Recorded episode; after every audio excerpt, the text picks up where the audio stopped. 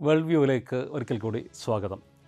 തുടർച്ചയായ രണ്ടാമത്തെ ആഴ്ചയും ഫലസ്തീനിൽ നടക്കുന്ന അധിനിവേശ യുദ്ധം തന്നെയാണ് ലോകത്തിന്റെ ഏറ്റവും വലിയ വേദനയും ചർച്ചയും വാർത്തയും. ന്യൂസിലാൻഡിലെ ഭരണമാറ്റം ന്യൂസിലാൻഡിലും പോളണ്ടിലും ഉണ്ടായ ഭരണമാറ്റം ഈ ആഴ്ചത്തെ ലോകത്തെ പ്രധാനപ്പെട്ട മറ്റൊരു വാർത്തയാണ്. രണ്ട് രാജ്യങ്ങളിലും ഒന്ന് യൂറോപ്പിലും ഒന്ന് ഓസ്ട്രേലിയൻ കോണ്ടിനെന്റിലും ആണ് എന്നതുപോലെ തന്നെ രണ്ട് രാജ്യങ്ങളിലെയും ഭരണമാറ്റവും രണ്ട് വിപരീത ദിശകളിലേക്ക് കൂടിയാണ്. മുൻ പോളിഷ് പ്രധാനമന്ത്രിയും സിവിക് കോയലേഷൻ തലവനുമായ ഡൊണാൾഡ് ടസ്ക് ആണ് പോളണ്ടിൽ പുതുതായി അധികാരത്തിലേക്ക് വരുന്നത്. അദ്ദേഹം കഴിഞ്ഞ എട്ട് വർഷമായി അവിടെ അധികാരത്തിലുണ്ടായിരുന്ന തീവ്ര വലതുപക്ഷ നാഷണലിസ്റ്റ് ഗവൺമെന്റിന്റെ ഭരണത്തെ അവസാനിപ്പിച്ചിരിക്കുകയാണ്. ഏതാണ്ട് ഇടതുപക്ഷവും സെൻട്രലിസ്റ്റ് പാർട്ടികളും ക്രിസ്ത്യൻ പാർട്ടിയും ഒക്കെ ഉൾക്കൊള്ളുന്ന ഒരു സഖ്യമാണ് അദ്ദേഹത്തിന്റേത്. അതുകൊണ്ട് തന്നെ മിക്സ്ഡായ മിക്സ് ഒരു മിക്സഡ് ആയ ഒരു റെസ്പോൺസാണ് ആ ഇലക്ഷൻ റിസൾട്ടിനെ കുറിച്ച് പൊതുവെ ലോകത്ത് ഉള്ളത്. ന്യൂസിലാൻഡിലാണെങ്കിൽ കാര്യങ്ങൾ നേരെ തിരിച്ചാണ്. സെൻട്രൽ ലെഫ്റ്റിസ്റ്റായ ഒരു പാർട്ടിയായിരുന്നു അവിടെ അധികാരത്തിൽ ഉണ്ടായിരുന്നത്. ക്രിസ് ഹിപ്ലിൻസ് ആയിരുന്നു അവിടുത്തെ പ്രധാനമന്ത്രി. ഈ കഴിഞ്ഞ ദിവസം നടന്ന ഇലക്ഷനിൽ ആ പാർട്ടി പരാജയപ്പെടുകയും സെന്റർ റൈറ്റ് ആയ നാഷണൽ പാർട്ടി അധികാരത്തിലെത്തുകയും ചെയ്തു. ക്രിസ്റ്റഫർ ലെക്സോൺ ആണ് പുതിയ പാർട്ടിയുടെ പുതിയ സഖ്യത്തിന്റെ തലവൻ. അദ്ദേഹം തന്നെയായിരിക്കും ന്യൂസിലാൻഡിന്റെ പുതിയ പ്രധാനമന്ത്രി. ജസീന്ത ആർഡേനെ പോലെ ലോകം ആദരിച്ച ഒരു ലിബറൽ വനിതാ പ്രധാനമന്ത്രി അധികാരത്തിലുണ്ടായിരുന്ന ന്യൂസിലാൻഡ് വലതുപക്ഷത്തേക്ക് ചായുന്നു എന്നുള്ളത് തീർച്ചയായും ആശങ്കപ്പെടുത്തുന്ന ഒരു ലോക വാർത്തയുമാണ്. യുക്രൈനിലെ യുദ്ധം അറുന്നൂറാം ദിവസത്തിലേക്ക് കടന്നതും ഈ കഴിഞ്ഞയാഴ്ചയാണ്. നേരത്തെ സൂചിപ്പിച്ചതുപോലെ ഫലസ്തീൻ ഇസ്രയേൽ യുദ്ധം തന്നെയാണ് ഇത് ഇതിനൊക്കെ ഇടയിലും ലോകത്തെ ഏറ്റവും പ്രധാനപ്പെട്ട വാർത്ത. മൂവായിരത്തി അഞ്ഞൂറ് കടന്നിരിക്കുന്നു ഫലസ്തീനിലെ ആളുകളുടെ മരണത്തിന്റെ സംഖ്യ. ആയിരത്തി നാനൂറിലേറെ പേർ ഇസ്രയേലിലും കൊല്ലപ്പെട്ടു. മനുഷ്യത്വ വിരുദ്ധമായ യുദ്ധ കുറ്റകൃത്യങ്ങളാൽ അടയാള അടയാളപ്പെടുത്തപ്പെടുന്നു ഫലസ്തീൻ യുദ്ധം എന്നുള്ളത് ഈ കൂട്ടത്തിൽ ഏറ്റവും എടുത്ത് പറയേണ്ടതാണ്. അതിലെ ഏറ്റവും പുതിയ ഉദാഹരണമാണ് അൽ അഹ്ലി ബാപ്റ്റിസ്റ്റ് ഹോസ്പിറ്റലിൽ കഴിഞ്ഞ ദിവസം നടന്ന ബോംബാക്രമണം. അഞ്ഞൂറോളം പേരാണ് നമുക്കറിയാം ഈ ആക്രമണത്തിൽ കൊല്ലപ്പെട്ടത്. അൽ ഒരുപാട് പഴയ ഒരു ആശുപത്രിയാണ്. ആയിരത്തി എണ്ണൂറ്റി എൺപത്തി രണ്ടിൽ ഇന്ത്യൻ നാഷണൽ കോൺഗ്രസ് സ്ഥാപിക്കപ്പെടുന്നതിനും മുമ്പ് എപ്പിസ്കോപ്പൽ ചർച്ച് ഓഫ് ജെറൂസലമിന്റെ നേതൃത്വത്തിൽ സ്ഥാപിക്കപ്പെട്ട ഒരു ആശുപത്രിയാണത്. ദക്ഷിണ ഗാസയിലാണ് ഈ ആശുപത്രി സ്ഥിതി ചെയ്യുന്നത്. വടക്കൻ ഗാസയിൽ നിന്ന് ദക്ഷിണ ഗാസയിലേക്ക് പത്ത് മില്യൺ മനുഷ്യരെ ഇസ്രയേൽ ആട്ടി ഓടിച്ചതും കഴിഞ്ഞ ആഴ്ചയായിരുന്നു.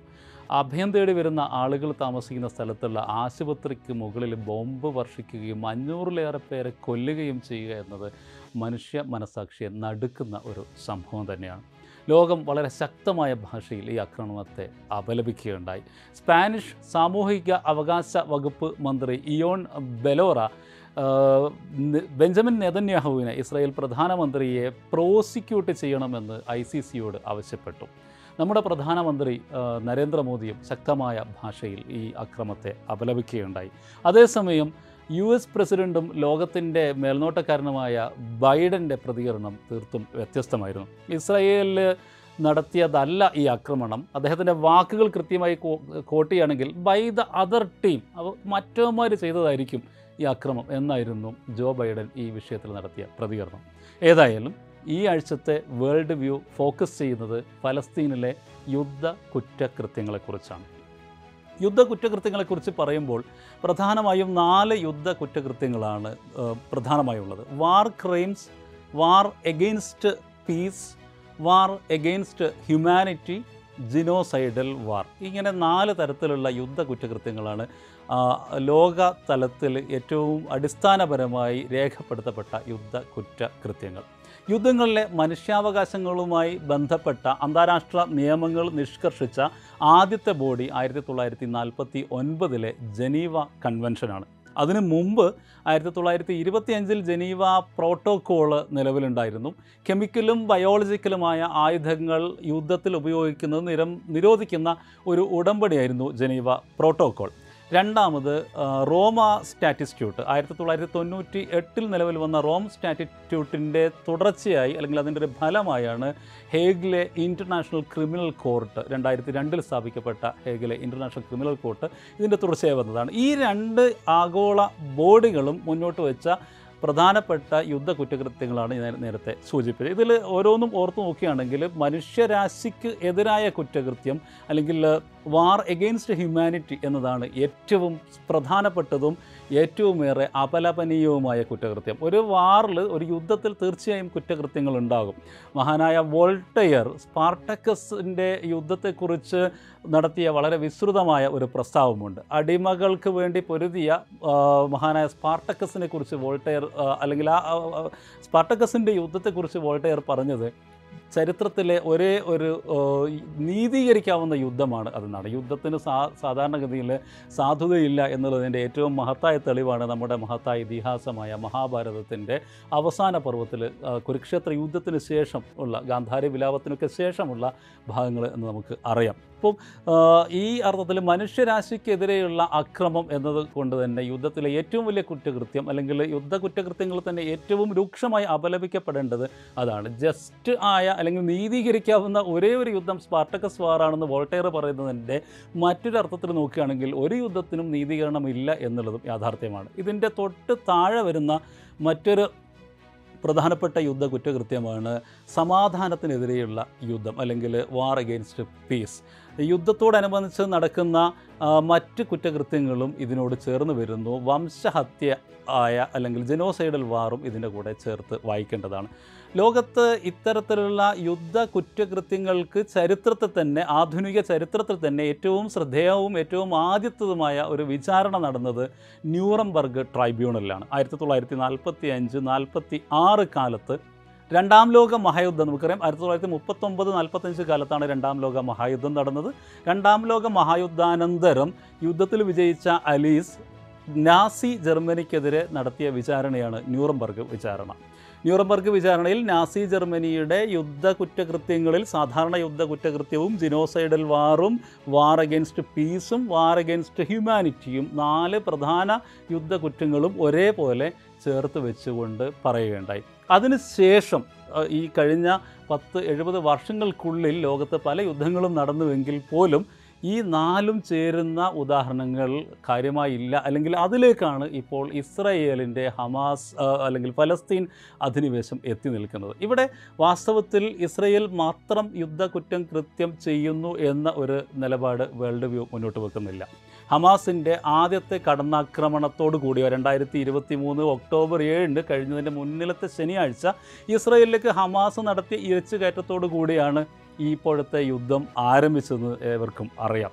ആ കടന്നുകയറ്റത്തെ തന്നെ ഐക്യരാഷ്ട്രസഭയുടെ ഫലസ്തീൻ അന്വേഷണ കമ്മീഷൻ വാർ ക്രൈംസ് അല്ലെങ്കിൽ യുദ്ധ കുറ്റകൃത്യങ്ങളുടെ പട്ടികയിൽ ഉൾപ്പെടുത്തിയിട്ടുണ്ട്. The U N Independent International Commission of Inquiry on the Occupied Palestine Territory എന്നാണ് ഈ കമ്മീഷന്റെ മുഴുവൻ പേര്. അതായത് പാലസ്തീനിലേക്കുള്ള അധിനിവേശവും അതുമായി ബന്ധപ്പെട്ട കാര്യങ്ങളും പഠിക്കുവാനുള്ള ഐക്യരാഷ്ട്രസഭയുടെ ഔദ്യോഗിക ഫോറം എന്ന് നമുക്ക് പറയാം. അപ്പോൾ ഹമാസ് നടത്തിയ ആദ്യത്തെ ഇസ്രായേലിലേക്ക് നടത്തിയ പത്ത് ദിവസങ്ങൾക്ക് മുമ്പ് നടത്തിയ കടന്നുകയറ്റത്തിൽ തന്നെ വാർ ക്രൈംസ്. നേരത്തെ സൂചിപ്പിച്ച ഈ നാല് കുറ്റകൃത്യങ്ങളിൽ താരതമ്യേന ചെറുതും. എന്നാൽ ഒരു യുദ്ധവുമായി ബന്ധപ്പെട്ട് ഏറ്റവും പ്രധാനപ്പെട്ട നാല് കുറ്റകൃത്യങ്ങളിൽ ഒന്നും ന്യൂറംബർഗ് ട്രൈബ്യൂണലിൽ പോലും വിചാരണയ്ക്ക് വിധേയമാകാൻ മാത്രം യോഗ്യതയുള്ളതുമായ കുറ്റകൃത്യം വാർ ക്രൈമിൽ തീർച്ചയായും ഫലസ്തീൻ അല്ലെങ്കിൽ ഹമാസ് നടത്തിയ കടന്നുകയറ്റം ഉൾപ്പെടുന്നു. ഒന്നിലേറെ കാരണങ്ങൾ ഇതിനുണ്ട്. നിരായുധരായ സിവിലിയൻ സിവിലിയന്മാരുടെ കൂട്ടക്കൊല വാർ ക്രൈമാണ് റീം മ്യൂസിക് ഫെസ്റ്റിവലിൽ ഇരുന്നൂറ്റി അറുപതിലേറെ ഇസ്രയേലികളെ ഹമാസ്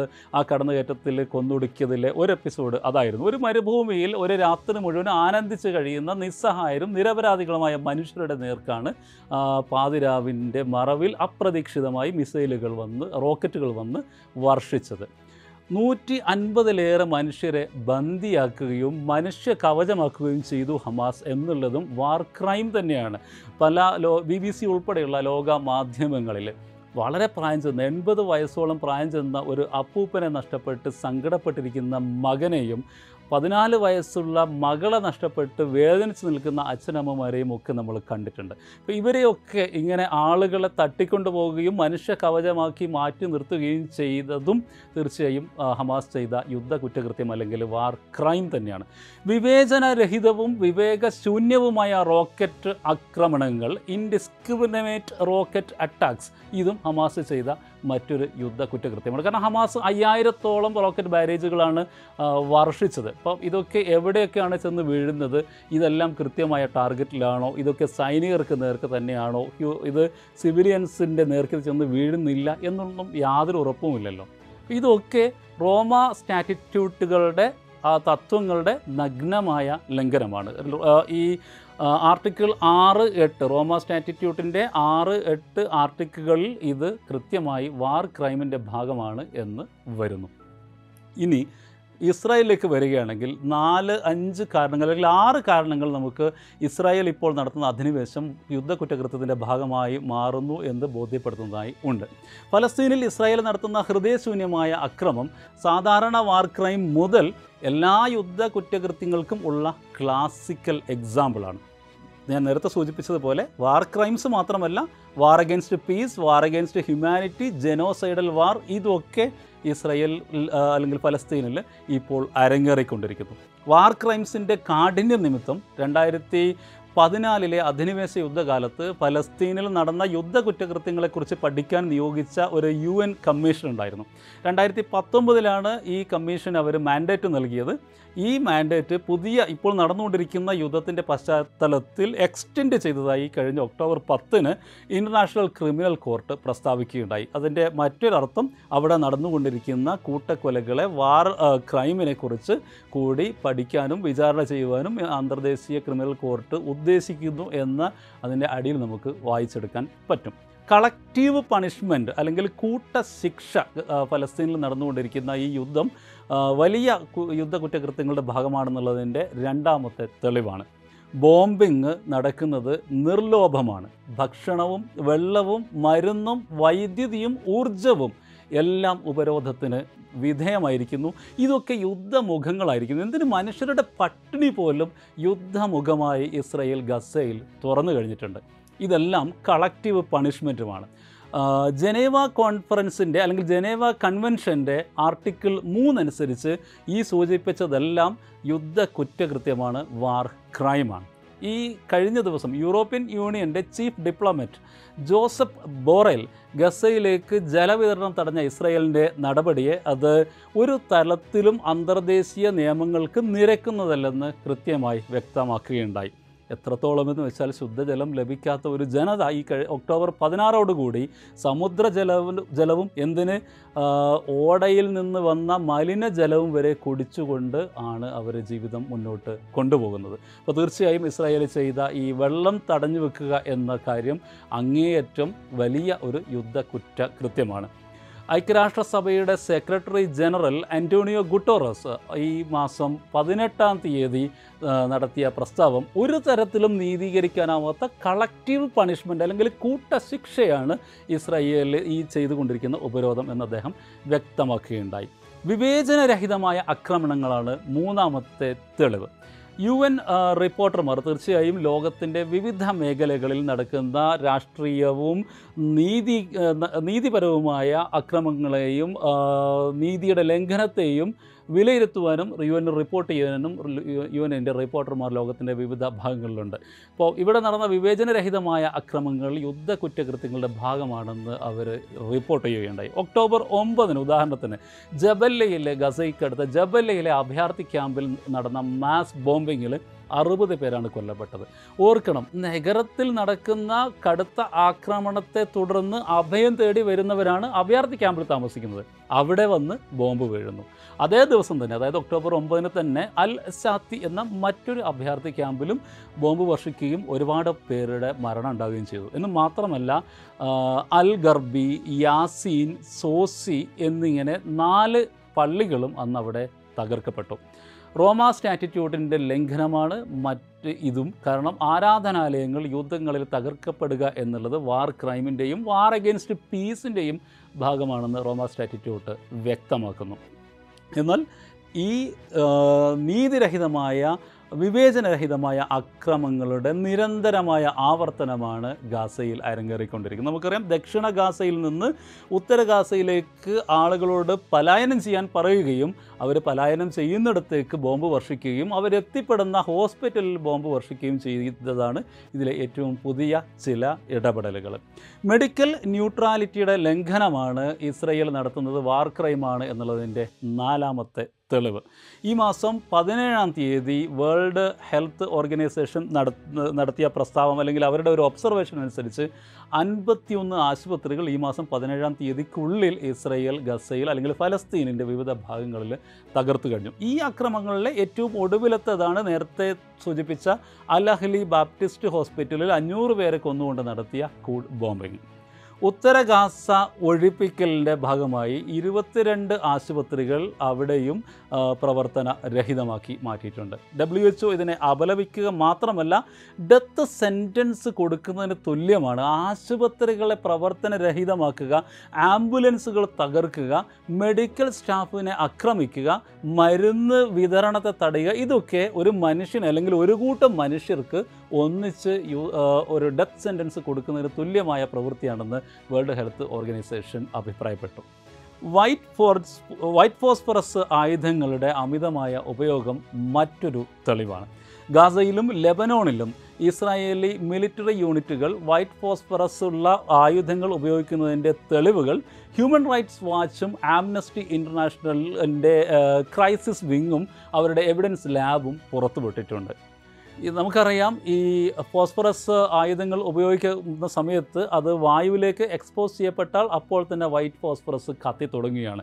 ഇത് മനുഷ്യ ശരീരത്തിലേക്ക് കടക്കുമ്പോൾ മനുഷ്യന്റെ തൊലിപ്പുറത്ത് കത്തുകയും അവിടെ പറ്റി പിടിച്ച് നിൽക്കുകയും അയാളുടെ ശരീരത്തിനുള്ളിലേക്ക് ആഴ്ന്നിറങ്ങുകയും അയാളുടെ എല്ലുകളിലേക്ക് പോലും തീ പിടിപ്പിക്കുകയും ചെയ്യുന്ന മാരക ആയുധങ്ങളാണ്. ഇത്തരത്തിലുള്ള ആയുധങ്ങളുടെ പ്രയോഗം നീതിരഹിതമായ പ്രയോഗം തീർച്ചയായും മനുഷ്യത്വ വിരുദ്ധമാണ്. ജനീവ കൺവെൻഷന്റെ പ്രോട്ടോകോൾ ത്രീ അനുസരിച്ച് ഇത് വാർ ക്രൈമിന്റെ ഏറ്റവും ഉയർന്ന പരിധിയിലേക്ക് വരും അല്ലെങ്കിൽ വാർ എഗെയിൻസ്റ്റ് ഹ്യൂമാനിറ്റി എന്ന തരത്തിലേക്ക് ഇത് വരുന്നു. ഇതിന്റെ ഉപയോഗം സിവിലിയന്മാർക്ക് നേരെയുള്ള ഇതിന്റെ ഉപയോഗം പൂർണമായും നിരോധിക്കുന്നുണ്ട് ജനീവ കൺവെൻഷൻ. പക്ഷേ വളരെ വിചിത്രമെന്ന് പറയട്ടെ ഇത്തരത്തിലുള്ള കൺവെൻഷനുകളിൽ ഇസ്രായേൽ ഒരു സിഗ്നേറ്ററി അല്ല. അല്ലെങ്കിൽ ഞങ്ങൾക്കിത് ബാധകമല്ലെന്ന് ലോകത്തോട് വർഷങ്ങൾക്ക് മുമ്പേ യാതൊരു സങ്കോചവുമില്ലാതെ പ്രഖ്യാപിച്ചവരാണ് ഇസ്രയേലി ഭരണകൂടങ്ങൾ. ഹ്യൂമൻ റൈറ്റ് വാച്ചിന്റെ തന്നെ മറ്റൊരു നിരീക്ഷണം അനുസരിച്ച് നിയമവിരുദ്ധവും മാരകമായ നാശവും പരിക്കുകളുണ്ടാക്കുന്നതുമായ ആക്രമണ ഉപാധിയാണ് യുദ്ധങ്ങളിൽ തീർച്ചയായും നിയമവിരുദ്ധമാണ് വൈറ്റ് ഫോസ്ഫറസ്. ലോകത്തെ മനു ഏറ്റവും വലിയ മനുഷ്യാവകാശ സംഘടനയായ ആംനസ്റ്റി ഇന്റർനാഷണലിന്റെ വെപ്പൺ ഇൻവെസ്റ്റിഗേറ്റർ ബ്രയാൻ കാസ്നറുടെ വാക്കുകൾ കടമെടുത്താൽ a violation of law of war ആണ്. അല്ലെങ്കിൽ യുദ്ധവുമായി ബന്ധപ്പെട്ട എല്ലാ നിയമങ്ങളുടെയും എല്ലാ നീതിയുടെയും പൂർണമായ നഗ്നമായ ലംഘനമാണ് ഈ വൈറ്റ് ഫോസ്ഫറസ് ആയുധങ്ങളുടെ പ്രയോഗത്തിലൂടെ ഇസ്രയേൽ നിർവഹിക്കുന്നത്. ഒരു തെളിവ് കൂടി ചർച്ച ചെയ്തുകൊണ്ട് നമുക്ക് ഈ ഒരു വിഷയം അവസാനിപ്പിക്കാം. ഫോഴ്സ്ഡ് എവാക്വേഷൻ ആൻഡ് ജെനോസൈഡൽ വാർ അല്ലെങ്കിൽ മനുഷ്യരുടെ രൂക്ഷമായ ബലപ്രയോഗത്തിലൂടെയുള്ള കുടിയൊഴിപ്പിക്കലുകളും വംശഹത്യാപരമായ യുദ്ധവും ഇതും ഇസ്രയേലിൽ നിരന്തരമായി കഴിഞ്ഞ പത്ത് ദിവസം ഗസയിലും ഫലസ്തീനിലും നടത്തിക്കൊണ്ടിരിക്കുകയാണ്. പതിമൂന്നാം തീയതി ഒക്ടോബർ പതിമൂന്നാം തീയതി ഇസ്രയേലി ആർമി നടത്തിയ ആഹ്വാനം ഒരു മില്യൺ ആളുകളോട് ഫലസ്തീനിന്റെ വടക്കൻ പ്രദേശത്ത് നിന്ന് തെക്കൻ ഭാഗത്തേക്ക് എത്രയും പെട്ടെന്ന് ഒഴിഞ്ഞു പോകാനായിരുന്നു. ഇരുപത്തിനാല് മണിക്കൂർ കൊണ്ടുള്ള ഈ നിർബന്ധപൂർണമായ ഒഴിപ്പിക്കൽ അപ്രായോഗികമാണെന്ന് ഐക്യരാഷ്ട്രസഭയുടെ പ്രതിനിധികൾ അപ്പോൾ തന്നെ വ്യക്തമാക്കുകയുണ്ടായി. ഇന്റേർണലി ഡിസ്പ്ലേസ്ഡ് ആയ മനുഷ്യരെക്കുറിച്ച് കാരണം പല രീതിയിലും ആഭ്യന്തര കലാപങ്ങളിലും ഇതേപോലെ വൈദേശിക അധിനിവേശ ഇടപെടലുകളിലുമെല്ലാം ഇന്ത്യൻലി ഡിസ് ഡിസ്പ്ലേസ്ഡ് ആവുന്ന ആളുകളെക്കുറിച്ച് പഠിക്കാൻ നിയുക്തനായ യു എന്നിന്റെ ഒഫീഷ്യലാണ് പൗളോ ഗവീരിയ.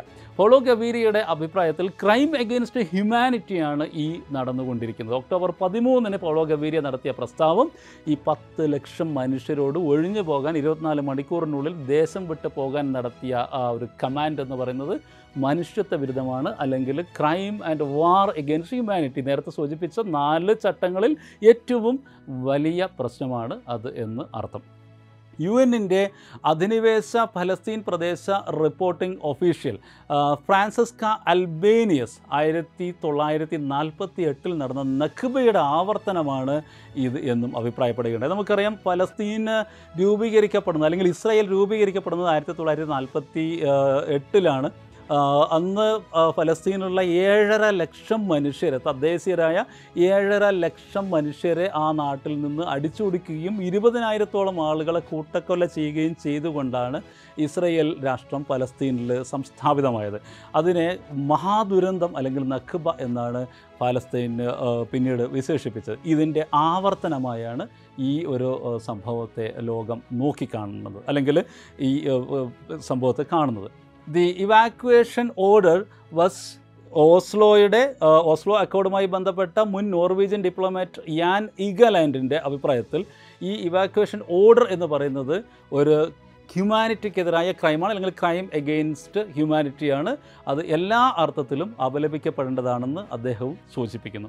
യു എനിന്റെ മറ്റൊരു special reporter Francesco Albanese ethnic cleansing നടക്കുകയാണ് ഇസ്രയേൽ ഫലസ്തീനിൽ എന്നും അഭിപ്രായപ്പെട്ടിട്ടുണ്ട്. എത്തനിക് ക്ലെൻസിങ് തീർച്ചയായും ജനോസൈഡൽ വാറുമായി ചേർന്ന് നിൽക്കുന്ന ഒരു പദ പ്രയോഗമാണ് അല്ലെങ്കിൽ ഒരു ടെർമിനോളജിയാണ് അപ്പോൾ ഈ അർത്ഥത്തിൽ മാനവരാശിക്കെതിരെയുള്ള യുദ്ധവും ജനോസൈഡൽ വാറും അവിടെ നടക്കുന്നു എന്നർത്ഥം. ഇസ്രായേലിലെ അറിയപ്പെടുന്ന ചരിത്രകാരനായ റാസ് സെഗാൽ വിശേഷിപ്പിച്ചത് ജനോസൈഡിന്റെ ഒരു ടെക്സ്റ്റ് ബുക്ക് കേസാണ്. അല്ലെങ്കിൽ ജനോസൈഡിനെ കുറിച്ച് പഠിക്കുന്ന ഏതൊരു ചരിത്ര വിദ്യാർത്ഥിക്കും ഭാവിയിൽ പ്രയോജനം ചെയ്യപ്പെടുന്ന അത്രയും ആധികാരികമായ ചരിത്ര പാഠമാണ് ഇപ്പോൾ ഗാസയിൽ ഇസ്രായേൽ നടത്തിക്കൊണ്ടിരിക്കുന്ന യുദ്ധം എന്നാണ്. ഇത് ഇസ്രായേലി ചരിത്രകാരൻ തന്നെയാണ്. ഈ ഒരു പ്രസ്താവം അല്ലെങ്കിൽ നിരീക്ഷണം നടത്തിയിരിക്കുന്നത്. ഐക്യരാഷ്ട്ര സഭ അതേപോലെ Doctors Without Frontiers UNICEF International Rescue Committee ഒക്കെ ഈ അക്രമത്തെ ആളുകളെ വളരെ ഫോഴ്സ്ഫുള്ളായി അവരുടെ വീട്ടിൽ നിന്ന് ഇറക്കാൻ പ്രേരിപ്പിച്ച ആ ഒരു ഭീകരാക്രമത്തെ അപലപിക്കുകയുണ്ടായി. അതിഭീകരമായൊരു യുദ്ധം മാത്രമല്ല എല്ലാതരം യുദ്ധ കുറ്റകൃത്യങ്ങളുടെയും നടുക്കുന്ന ഉദാഹരണമാണ് ഗസയിൽ അരങ്ങേറുന്നത്. നമ്മുടെ കാലത്ത് നടക്കുന്ന ചരിത്ര സംഭവങ്ങൾക്ക് ടെലിവിഷനിൽ എങ്കിലും ദൃക്സാക്ഷ്യം വഹിക്കാൻ സാധിക്കുക. മഹാഭാഗ്യമായാണ് എല്ലാവരും പൊതുവെ കാണുക. ഇപ്പോൾ നമ്മൾ വേൾഡ് കപ്പ് കണ്ടു. അല്ലെങ്കിൽ റൊണാൾഡോ കളിക്കുന്നത് നമുക്ക് കാണാൻ പറ്റി. മെസ്സി കളിക്കുന്നത് കാണാൻ പറ്റി. ഇപ്പോൾ പെലയെ ജീവിച്ചിരുന്ന കാലത്ത് ടെലിവിഷൻ നമ്മുടെ നാട്ടിലൊന്നും വ്യാപകമായിരുന്നില്ല. അതേസമയം റൊണാൾഡോ ഒരുപക്ഷെ അദ്ദേഹത്തിന്റെ ആയിരമത്തെ ഗോൾ നമുക്ക് കാണാൻ പറ്റിയേക്കും. ഇങ്ങനെയൊക്കെ ഉള്ള ചെറിയ കാര്യങ്ങൾ അല്ലെങ്കിൽ വലിയ ലോകത്തെ സംബന്ധിച്ചിടത്തോളം ചെറിയ കാര്യങ്ങൾ മുതൽ സോവിയറ്റ് യൂണിയന്റെ ഡിസൊല്യൂഷൻ ബെർലിൻ മതിലിന്റെ തകർച്ച ഇങ്ങനെയുള്ള വലിയ വലിയ കാര്യങ്ങൾ വരെ നമുക്ക് ആ ചരിത്ര സംഭവങ്ങൾ ലൈവായി കാണാൻ പറ്റുന്നു. എന്ന് നമ്മൾ വലിയ സന്തോഷത്തോടെ കരുതാറുണ്ട്.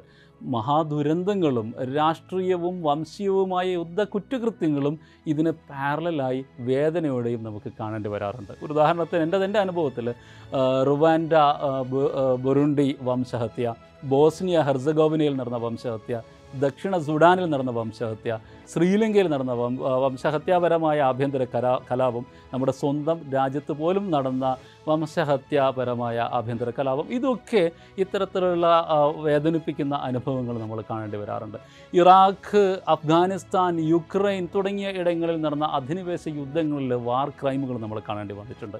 എന്നാൽ നാസി ജർമ്മനിയിലെ ഹോളോ കോസ്റ്റിന് ശേഷം ഒരു കോടി മനുഷ്യരെ ജീവനോടെ ചുട്ടു തിന്ന നാസി ജർമ്മനിയിലെ ഹോളോ കോസ്റ്റിന് ശേഷം നാല് പ്രധാന യുദ്ധ കുറ്റകൃത്യങ്ങളും രാജ്യാന്തരീയമായി ഒന്നിച്ച് സംഭവിക്കുന്ന അനുഭവം അത്യപൂർവമാണ്. ഈ ഒരു കൊടും പാതകത്തിന് നിസ്സഹായകമായി സാക്ഷ്യം വഹിക്കേണ്ടി വന്നല്ലോ എന്ന ദൗർഭാഗ്യത്തിന്റെ നൊമ്പരത്തോടെ ഈ ലക്കം വേൾഡ് വ്യൂ അവസാനിപ്പിക്കുകയാണ്. അടുത്ത വാരത്തിലെങ്കിലും യുദ്ധത്തിന് ഒരു അറുതിയുടെ സൂചനയെങ്കിലും ഉണ്ടാകട്ടെ മനുഷ്യക്കുരുതിക്ക് ഒരു ഇടവേളയുണ്ടാകട്ടെ എന്ന പ്രത്യാശയോടെ വിടവാങ്ങുന്നു.